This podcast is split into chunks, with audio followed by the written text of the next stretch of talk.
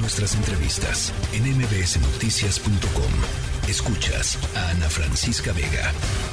Por mayoría de votos, una buena noticia. El Consejo General del INE aprobó determinar viable la incorporación de la letra X en la credencial del identificador que corresponde a las personas no binarias en el recuadro en el que aparece o la H o la M de hombre y mujer, que es eh, evidentemente esto que les platico, un avance incontrovertible en el reconocimiento de los derechos humanos y políticos de este grupo de personas. Para conversar sobre ello está con nosotros Leo Morán, abogado en derechos humanos e integrante del colectivo Hola Amigue.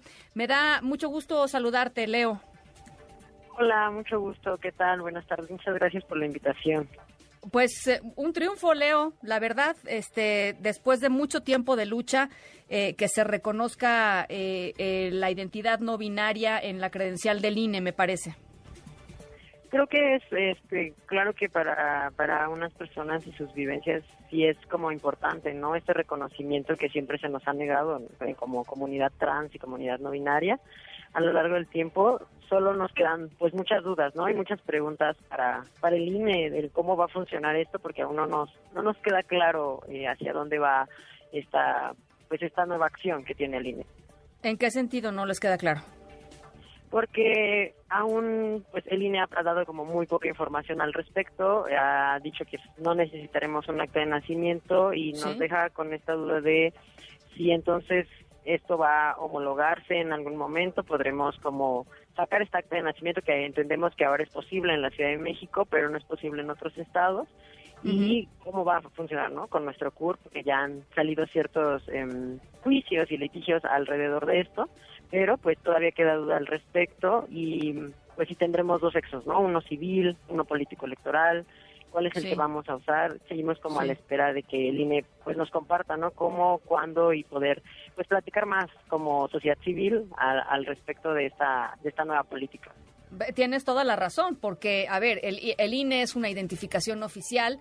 Eh, sin embargo, pues sí, efectivamente a raíz de este eh, eh, es muy interesante lo que dices, Leo, porque a raíz de este reconocimiento, digamos, de estos de los derechos de este de grupo de personas no binarias, pues digamos que eh, procedería el reconocimiento después eh, en otros en otros ámbitos, ¿no? Este y, y, frente a otras autoridades. Eh, el, el, consejero del, de la Comisión del Registro Federal de Electores, que es Ciro Murayama, ha dicho que la identidad de género se va a reconocer sin más verificación que la decisión soberana de cada persona.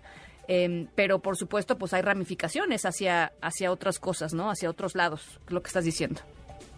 Sí, claro, o sea, lo, entendemos como completamente y, creo que facilitar como la identidad de, las personas trans binarias también, ¿no? El, el poder que mujeres y hombres trans puedan acceder a estos cambios de una manera más fácil y efectiva, pero pues justamente, o sea, como cómo lo vamos a homologar, vamos a tener algún problema al momento de realizar como algún otro trámite, ¿no? Que se nos pide que el sexo y cosas así, y pues cuál usamos, el que tenemos en el acta de nacimiento o el que tenemos en el INE. Entonces como esperamos que tengan una plática como registro civil, ¿no? Eh, la CONAPO y puedan como platicar al respecto de de cómo se va a homologar esto y seguir como reconociendo y visibilizando a las personas no binarias y a las personas trans. Entonces, eh, pues la lucha, la lucha continúa, Leo, ¿no? O sea, es un buen paso, pero la lucha continúa. Claro, sí, sí, continuamos como viendo qué más se puede hacer, qué más este podemos dar para poder seguir como construyendo. ¿Se van a reunir con, con, con, el INE? ¿En algún momento tienen eh, agendado, digamos, alguna reunión?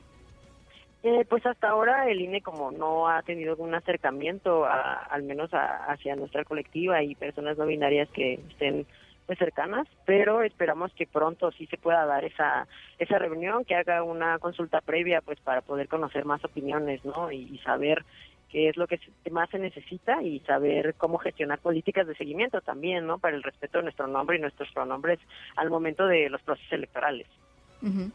Bueno, pues eh, es un, es un aprendizaje, me parece, de, de, de todos, mi querido Leo. Así es que eh, estamos acompañando eh, este tema. Te agradezco muchísimo que platiques con nosotros y si te parece, en cuanto haya más claridad, volvemos a, volvemos a hacerlo para, para informar a la gente que nos está escuchando.